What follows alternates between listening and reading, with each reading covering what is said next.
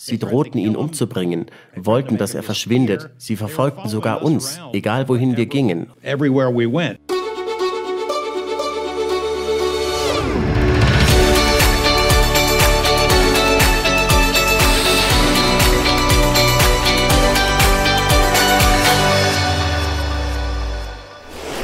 Herzlich willkommen bei Exo Magazin TV, dem Magazin für Freigeister.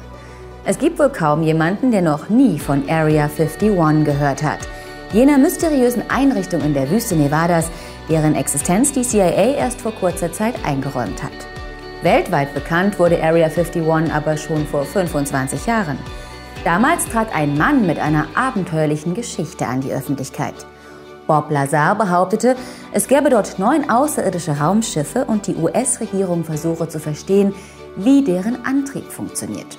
Seitdem ist Bob Lazar fester Bestandteil der UFO-Geschichte Amerikas. Doch was ist dran an seinen Behauptungen? Der Lokalreporter George Knapp aus Las Vegas war der Erste, der die Story bekannt machte und Lazar fürs Fernsehen interviewte. Beim Jahreskongress von Exopolitik Dänemark in Kopenhagen räumte er auf mit vielen Verschwörungstheorien. Aber er machte auch eines klar. Für ihn spricht einiges dafür, dass Lazars Geschichte tatsächlich stimmt. Dieser einsame Pfad in der Wüste Nevadas, er führt zum ultrageheimen Testgelände der US-Regierung, Area 51. Großräumig abgesperrt und vor neugierigen Augen verborgen. Wer die Warnschilder ignoriert, riskiert hohe Geldstrafen, Gefängnis oder sein Leben. Spionageflugzeuge und Tarnkappenbomber sollen hier entwickelt und erprobt worden sein, an einem Ort, der so geheim ist, dass die CIA seine Existenz erst im Jahr 2013 offiziell einräumte und das, obwohl Area 51 schon seit mehr als 25 Jahren weltweit dafür berühmt ist, geheim zu sein. Und alles begann mit diesem Mann, Bob Lazar. Well, there's several, uh, actually nine, uh im Mai 1991 behauptete Lazar, in einer Top-Secret-Forschungseinrichtung namens S4 an einem geheimen Programm mitgearbeitet zu haben. Dabei hätte das Militär versucht, außerirdische Raumschiffe für sich nutzbar zu machen, ihre Antriebstechnologie zu verstehen. Beweise hatte er keine, doch er schien über detailliertes Insiderwissen zu verfügen, wusste offenbar, wann und wo Testflüge mit den Objekten stattfinden sollten, führte seine Freunde zielsicher dorthin. Jedes Mal sei dabei ein seltsames Objekt erschienen, drei Wochen hintereinander. Look at it now. And just a few minutes ago, we saw one of the government uh, uh, extraterrestrial UFOs. Außerirdische Raumschiffe in Area 51 der investigative Fernsehreporter George Knapp war damals der Erste, der über Lazar berichtete und das Mem in die Welt setzte. Seine Story über Lazars Enthüllungen ging um die ganze Welt. Bis heute befeuert sie die Fantasie von Millionen, hat zum kommerziellen Erfolg tausender neuer Produkte geführt. Nun, mehr als ein Vierteljahrhundert später, spricht Knapp noch immer auf UFO-Konferenzen, wie hier beim Jahreskongress von Exopolitik Dänemark in Kopenhagen. Ich habe das nicht als Spaß oder als Witz betrachtet. Ich sah darin eine echte Story und wusste, dass es dabei Risiken gab. Die Glaubwürdigkeit des gesamten Senders stand auf dem Spiel. Wenn wir diesen Menschen aufgeblasen und zum UFO-Messias erklärt hätten, er wäre uns um die Ohren geflogen. Wir hätten uns nie wieder davon erholt. Was ich dort sah, war das Unglaublichste, wortwörtlich. Es trotzte allem, was wir in der Physik wussten. 25 Jahre nach den Enthüllungen gelang es George Knapp, den Whistleblower aus Area 51 erneut zu interviewen. Noch immer steht er fest zu seinen Behauptungen von damals, schildert Einzelheiten des angeblichen Antigravitationsantriebs der Außerirdischen. In the craft itself, in dem Fluggerät selbst gibt es drei lange Rohre, etwa einen Meter breit und etwa einen anderthalben Meter lang.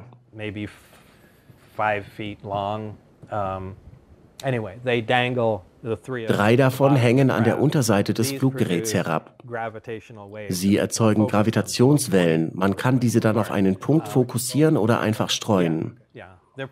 Sie sind uh, Teil der Energiequelle, des Kontrollmechanismus.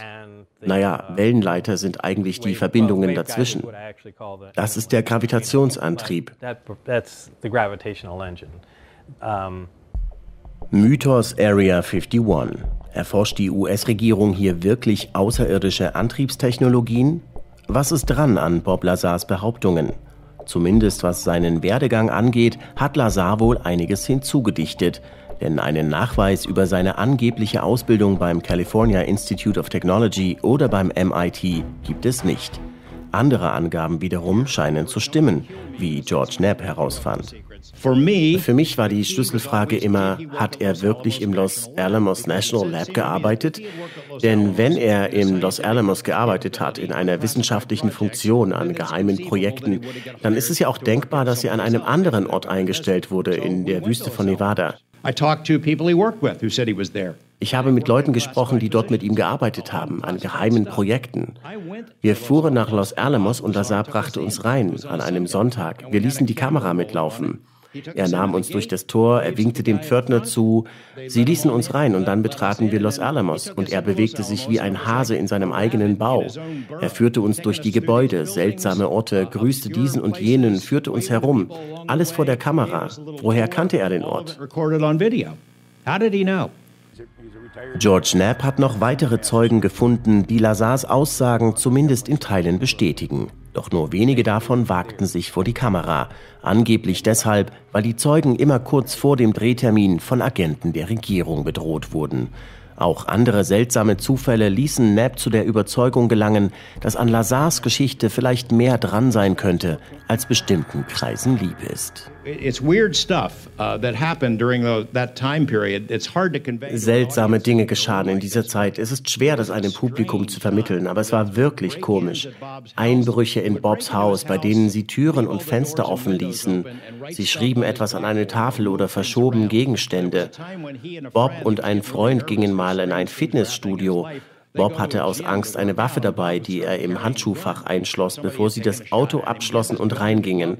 Als sie eine anderthalb Stunde später wieder rauskamen, waren die Türen und Fenster weit geöffnet, das Handschuhfach stand weit offen und die Knarre lag auf dem Sitz. Jemand wollte ihn wohl wissen lassen, dass er überwacht wurde. Sie drohten ihn umzubringen, wollten, dass er verschwindet. Sie verfolgten sogar uns, egal wohin wir gingen. Lazar wohnt schon lange nicht mehr in Nevada. Er hat ein neues Leben begonnen, fernab der Wüste. Der Physiker, der früher nie an Leben auf anderen Planeten geglaubt hatte, ist für immer als UFO-Spinner gebrandmarkt durch eine leichtsinnige Enthüllung vor langer Zeit. Doch 25 Jahre später ist die Wahrheit noch immer da draußen, vielleicht in Area 51, vielleicht auch anderswo. I do regret Heute bedauere ich, dass ich etwas ans Licht gebracht habe. Aber damals, da war ich Anfang 20, ich dachte, das ist ein Verbrechen am amerikanischen Volk. Das ist Verzerrung und jeder soll wissen, was da vor sich geht. You know, and 25 years goes by, you get a little older. Aber nach 25 Jahren, da ist man eben älter, da ändern sich die Prioritäten. Was sie mir sagten war, das ist eine Sicherheitsangelegenheit und ehrlich, was wird die Öffentlichkeit damit anstellen? Es gibt eine ganze Reihe von Gründen, warum das geheim gehalten wird, auch wenn man mir nicht erzählt hat, warum. Aber im Grunde haben sie ja recht. Die allermeisten Leute sind doch Vollidioten. Es tut mir leid, vielleicht haben sie ja recht. Vielleicht sollte es wirklich nur an Leute herausgegeben werden, die das Wissen für ihre Arbeit benötigen.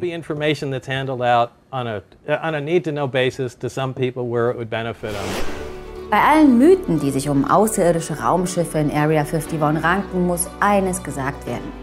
Es ist zumindest schon mal vorgekommen, dass UFOs von Kampfjets gejagt wurden.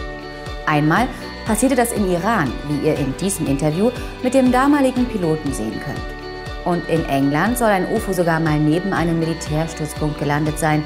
Das seht ihr hier. Doch haben irdische Militärs wirklich außerirdische Raumschiffe geborgen? Was meint ihr? Hinterlasst mir doch eure Kommentare und wenn es euch gefallen hat, dann gebt uns ein Like. Weitere spannende Beiträge gefällig? Abonniert doch einfach kostenlos unseren YouTube-Kanal. Den kompletten Beitrag von George Knapp über den Area 51 Whistleblower Bob Lazar gibt es ab sofort exklusiv bei uns im Exo Magazin unter Exo Magazin TV. Schaut doch mal rein. Bis bald.